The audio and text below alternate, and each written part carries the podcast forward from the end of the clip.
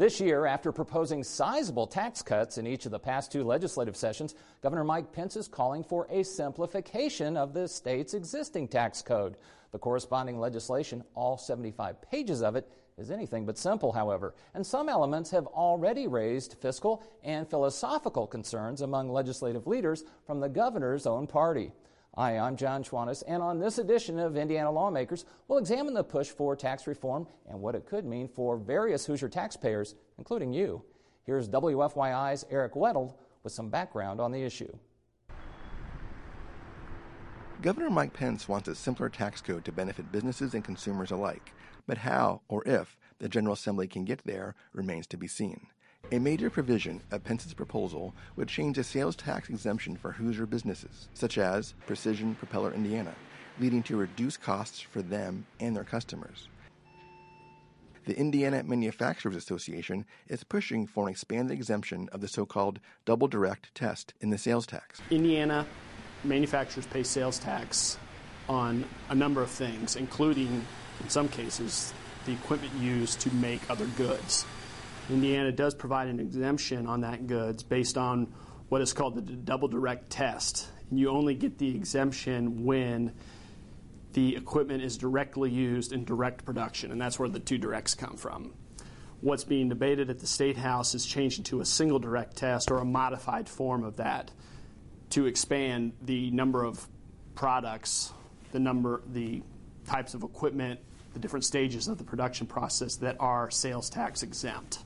But some lawmakers worry elimination of the tax would be too much of a cut in state revenue.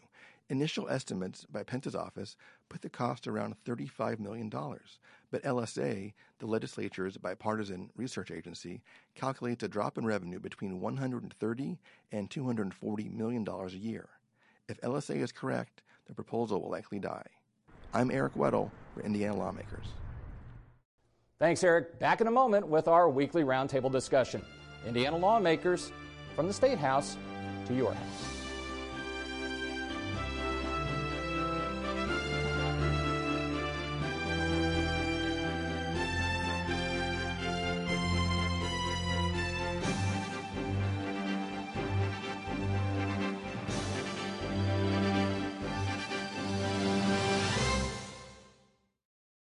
if a robotic arm could help disabled students reach for their dreams? It does.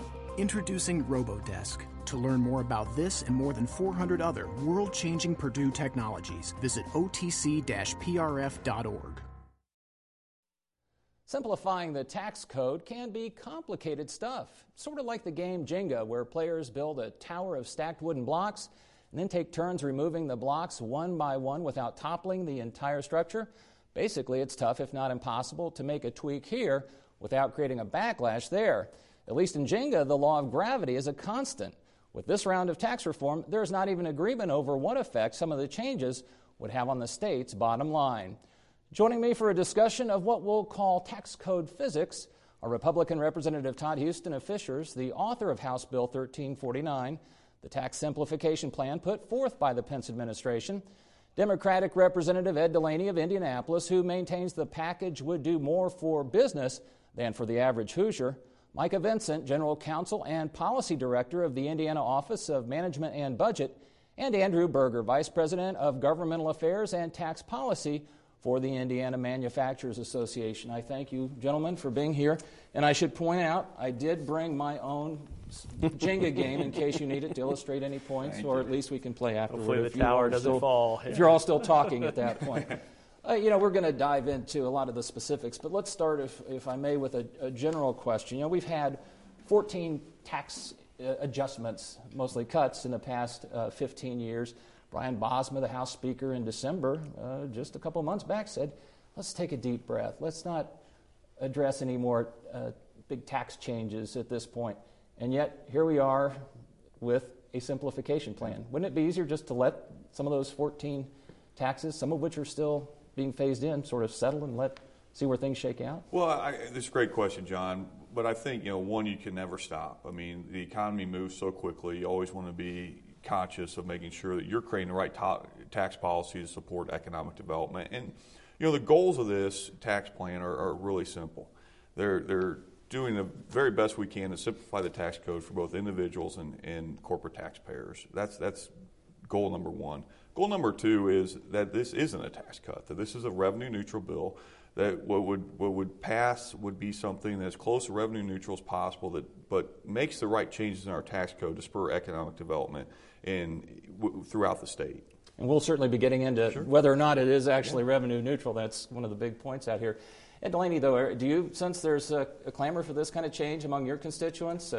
Years ago, people were mad about the auto excise tax. Then they were ready to have a revolution over property taxes. Are you hearing a groundswell? No, there's no clamor from the citizens. In particular, they're not demanding that their tax credit for giving to IU and Purdue be taken away, which is part of the package.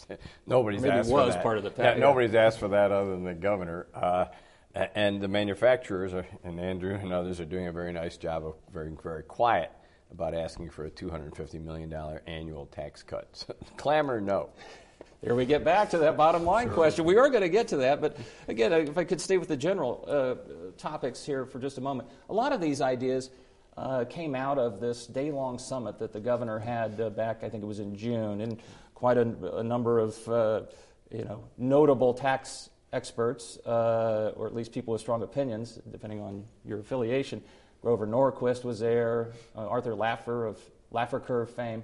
The one that the comment that caught my attention was Jim Eads, who at one time headed the National Federation of Tax Administrators, who said, "Comprehensive tax reform is often talked about, but seldom achieved." Is that a fair assessment? Well, I think it's accurate to say that it is a big task. I think that the way we're taking it on this year, though, is an intelligent way. The thing about simplifying the tax code is that you're not looking at one piece, but you're looking at multiple pieces, and you're also looking at the natural momentum of the tax code. The natural momentum of the tax code, like many other areas of the law, is to get more and more complex as time goes by. And so if you're not going back and looking at that pruning process and saying, did we really mean to do this change here? Is this the right way? Or how can we actually simplify this code so it's easier for taxpayers to take part in this, have a more level playing field?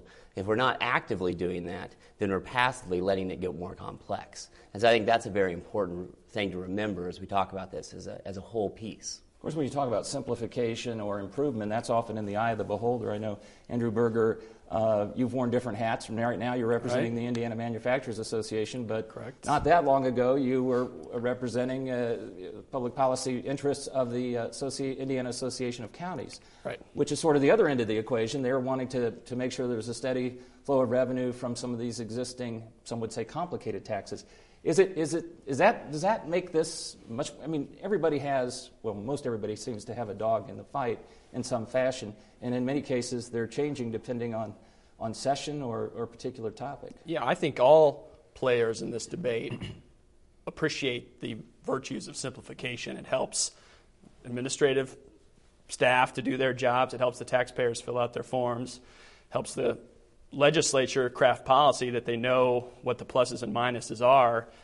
We've talked about the Jenga box. You want the Jenga? If you hit a button and you don't know what happens on the back end, that doesn't help anybody's job.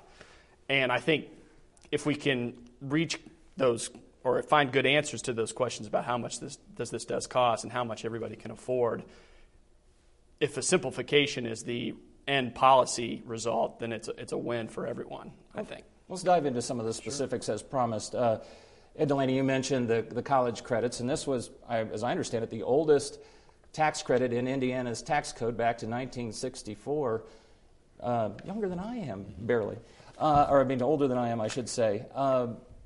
That apparently has a short shelf life. Brian Bosma indicated last week that he likes the tax code, and this, of course, gives Hoosiers who donate to their colleges and universities either a $100 max individually or $200 for couples. Yep. Sorry to see that go, or can you live with that change? No, it will absolutely. It's fine to let it go. In reality, John, when you put a bill like this together, you're trying to create and stimulate conversation. Does this tax credit in and of itself generate enough activity? Does it generate new donors worth enough for the state to lose that amount of revenue? And that's the question. About $9 million, right? So is that $9 million that the state is giving up, is it really changing behavior? Is it really driving additional donations to colleges and universities? We had a great discussion around that, the neighborhood assistance programs, the urban enterprise zones, and those we had the type of discussion we want to have about it. We heard the value of them, and we're now going to pull that out of the bill. But, you know, I don't think that we should have any sacred cows. I think we should continually look at this, I think, you know, and say to ourselves, this is an investment the state's making. Is it the right investment? We heard loud and clear it is, and so we're going to react back to that. There are other ones, though, that frankly have been on the books for a long time that nobody came and testified, nobody's reached out, that frankly, you know, aren't having the type of impact that is needed, so they should be removed. The universities tend to have a way of getting constituents' attention and your attention as well. They were active. You mentioned the notion of driving behavior. I mean, a lot of credits. I mean, that's sort of a staple of tax policy at the state and federal level. Is that what government should do? Some would say, I guess, that just throw this basic percentage rate out there and be done with it. Or do you want to encourage people to buy homes, if we're talking about the federal government, or insulate their homes, put up storm doors? Well, the great question is, what do you want to support, like universities, and how do you want to support it? Do you want to do it by tax credits or direct payment? We could get rid of the tax credit tomorrow and send the money to them in a check. All right, we have enough money to do that. So you got to decide how to do it. But there, I think the universities feel, and I think they're right, you inspire behavior by telling a young person, we'll give you a credit if you make a small contribution to your university. Hopefully they get addicted to giving to the university, and we all make out. They go way beyond the credit. That's what the university thinks is happening. I think that's probably true in that case. Back to the simplification issue. Everybody wants simplification, and by the way, there is some in here. For example, on the earned income credit and other things, we're trying to link to the federal law so that you don't have to have a separate, detailed Indiana tax return on some of these issues. That's all to the good. That's easy. But on Andrew's issue, which is how we tax purchases by manufacturers, no one can understand the current law without a PhD. So if you touch it, you will either simplify it or make it so complex it can never be understood. But there's big money on that, and I think the policy is wrong on that. So it always comes down to policy. Well, let's jump into that right now. There's no getting. We've all sort of touched on it, making references to the dollar impact. The provision in question, the double direct test. Now jump in here because I don't have a PhD, certainly not anything close to this topic. But basically, manufacturers, when they're doing business-to-business transactions or purchases, if they buy something that isn't directly used in the manufacturing process, they get dinged for the 7% state sales tax. Yes, and you want to loosen that. Yeah, and it's directly used in direct production, which is where hence you get the term double direct. And the language that Representative Huston introduced and has gotten all the discussion, or at least a lot of the discussion, has been making more parts of the production process tax exempt. Whether that's, I mean, and there's 100 examples. You know, the refrigerator that something's kept in while it's got to cool down in the middle of the production process. I mean, the forklift, taking things off of out of the warehouse and moving it to your assembly line. A new word that I learned is called a palletizer, the thing that puts the packaging together at the end before you ship it to Walmart or something like that. All these things, when you buy a new piece of equipment, the business pays sales tax on it. But the issue, A, that it adds cost to the business. Each time you have to put that sales tax on, it increases the overall cost of the good, and that ends up to the consumer. So you're hurting investment and you're hurting the consumer through an increase in cost, and that's why I think the policy is we should make these changes. Micah Vincent, does it really have that much of an impact? I mean, would this really spur manufacturers and other businesses to say, hey, we can do more now, we can be more aggressive in hiring and in purchasing? Oh, absolutely. I mean, I think any time, and exempting business inputs from sales tax is pretty well accepted tax policy, and that's something that every state, every countries are looking at that at a very big level. So that's pretty well accepted tax policy, and I think this discussion actually makes the point of why this item needs to be discussed and thought about in a tax package, simplification package, because it is very complex. It is something that we're the only state in the country that does a double direct test, direct use in the direct production. So well, what's that mean? We're number one. We're number one. Or number 50, depending on how you look at it. Right. And so the only state that does that, this is something that the Commission on Business, Personal Property, and Business Taxation looked at this summer and said, yes, we need to look at how we can move away from this test. Certainly there's big discussions on the fiscal, and we can jump into that.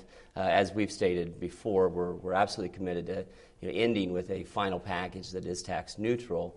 And there are certain ways you can narrow this as we have that discussion. So there are other pieces of that. But I think the policy is very settled that taxing business inputs is not good policy. But it ends up, You're never going to get to revenue neutral if you give the manufacturers that break. Well, it's 10 times bigger than all the other issues. But Ed, I think as you know, we don't get the LSA fiscal analysis until the bill is filed.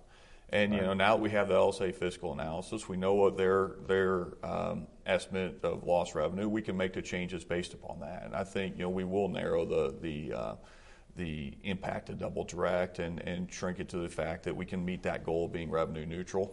But I don't think we'd have to have a larger, broader based tax conversation to take the whole double direct aspect. So you're going to make it more complicated, Todd. That's the problem. The only way you can shrink it is to make it more complicated. No, I think you can. It's about where you define where the process actually begins and the manufacturing process actually begins. How did we get such a disparity? I mean, granted, LSA oftentimes their fiscal note might not match what sponsors of bills, but as has been noted and discussed, it's either administration was thinking $35 million impact, and then LSA says, no, it's more like 130 to 240 million. So, again, we're not even, can you explain I'm not sure, with all due respect, that the current administration can count very well, okay? We've seen the BMV issue. We've seen this issue. I don't think they're very good at the math, okay? I think they're very good at policy and deciding what issues they like. And, the problem here is if I'm in business, I'm going to pick whatever tax I think I can knock off that favors my business. That's only natural, all right? And we have an overall tax climate here that's incredibly favorable to business. So then some businesses, Andrew's clients, for example, come in and say, well, here's one that I really don't like because it affects me. Let's get rid of that, too. I mean, we're never going to stop offending someone with a tax, okay? And we need to know how to count. I think those two things need to be put together. Well, let's get Micah's input because you are one of the top bean counters, and I mean that in the most affectionate way for the administration. How do you explain it? The Department of Revenue analysis was stepping back from that a little bit. We've talked earlier about how complicated this is, and so this is not one test, but it's looking at this test over multiple iterations, and you're looking at each different areas. There are a lot of assumptions that are made that go into that. There are a lot of assumptions that are made that go into the LSA analysis, a lot of assumptions that are made that go into the Department of Revenue analysis, things like levels of compliance. What are you assuming in terms of current compliance with the law? What are you assuming in terms of with each individual test, each individual piece of equipment? So there are a lot of complexities in this, much as we've discussed here today.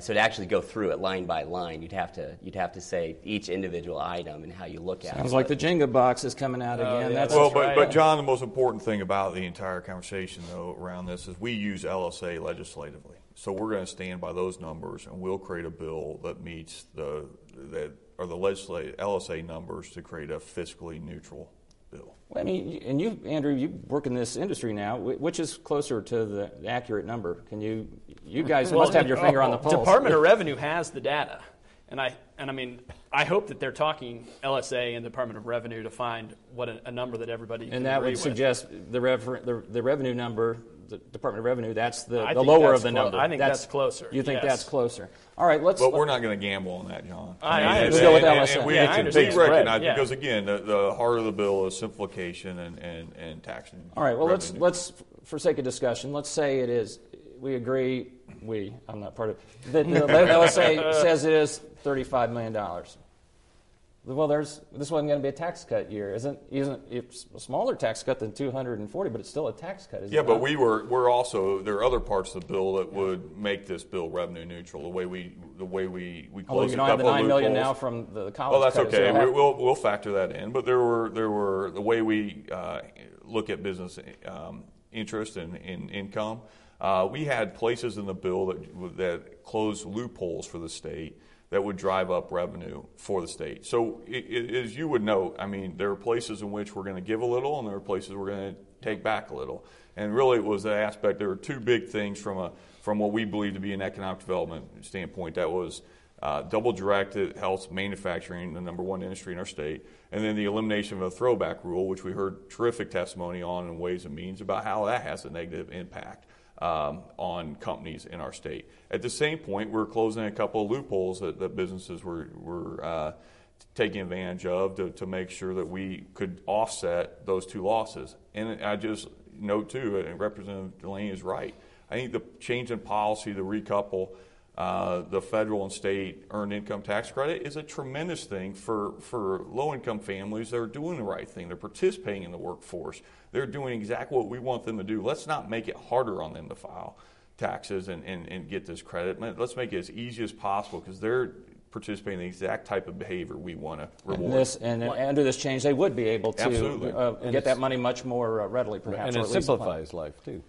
One comment on that particularly is the instruction booklet for the IT40 has gone from 12 pages in 1993 to 63 pages now. 13 pages of that is the EITC issue because we're decoupled from the federals. You would be able to take off that amount by this recoupling, and that in itself is a good simplification. And Representative Huston mentioned the policy reasons behind that too, but it certainly goes to simplification. If the double direct bites the dust, to use a technical term, since you guys are all using tax, financial terms, is there enough in the bill still, Andrew Berger, that you like to make it worthwhile? We heard about the throwback. The throwback rule helps manufacturing, certainly. Each individual business, because you have so many forms, the business modification or the income modifications, the interest add back, which is another entirely complex Jenga tower.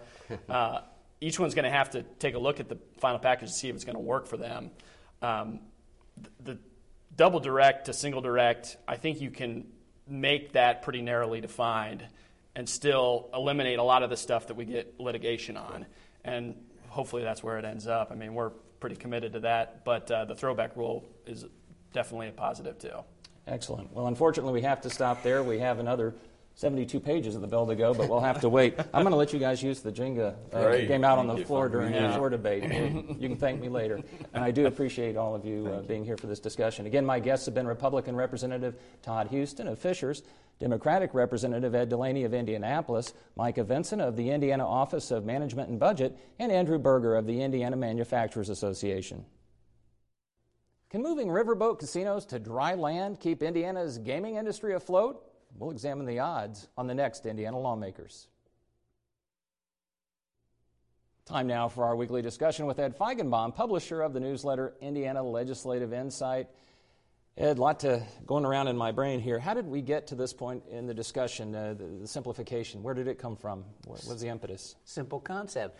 The governor wanted to do something about tax simplification, and tax simplification in his mind may be a little bit different than what some of these legislators have in their minds now, but he convened a conference last June or July or whatever to try and look at these kinds of things, and what he ended up doing was a little bit strange because he brought in a bunch of in the minds of some people, ideologically driven think tanks and other thought leaders, the Americans for Tax Reform, the Mercatus Center. We mentioned in the roundtable Grover Norquist and Arthur Laffer and some of the American Legislative Exchange Council, and it became a little bit more of a philosophical set of questions than I think a lot of people had anticipated when he talked about just making things simpler and trying to derive some revenue neutral kinds of simplification issues that would also help drive business and economic development in the state. Was that the intention all along, was to try to couch or frame some of these ideological issues or initiatives in the sort of framework, broader framework of simplification? Well, that may have been the governor's intent, but that's not the way that the bill ended up coming out, the one that Representative Huston is championing right now. And I think that what you're looking at is more of a simplification, but a lot of different oxes get gored in this bill. And there's some people that in some industries that get help, some that get hurt. We've already talked about how the universities have managed to back out with the help of Speaker Bosma, the doing away with the tax credit for the $250 contributions. But at the same time as the manufacturers would be helped by the end of the double direct taxation issue, There are a lot of telecommunications interests that believe that they'd be hurt by some of the elements in the bill as well. So there are all kinds of different causes and effects in this, and it's, you know, in addition to the question about the fiscal impact, you know, there are a lot of other questions here. And where does it shake out? I mean, the battle lines clearly are starting to form as those oxes that are about to get gored are saying, hey, not me, look over there.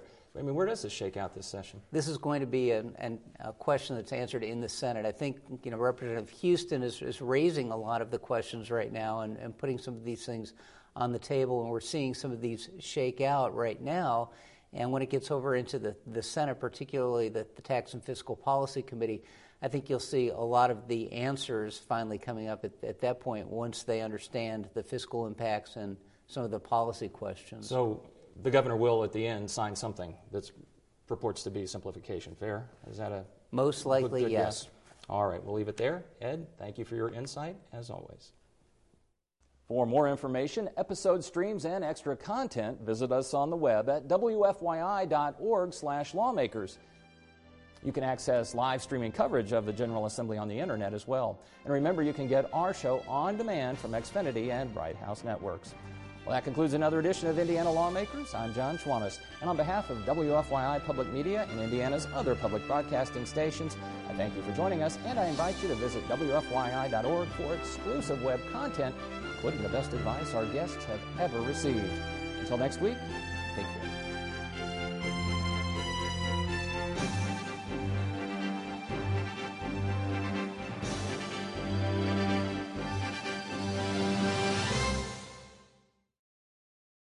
The idea economy is here at the Purdue Research Park. A powerful economic engine and a technology conduit from Chicago to Louisville. Purdue Research Park, the idea economy is here.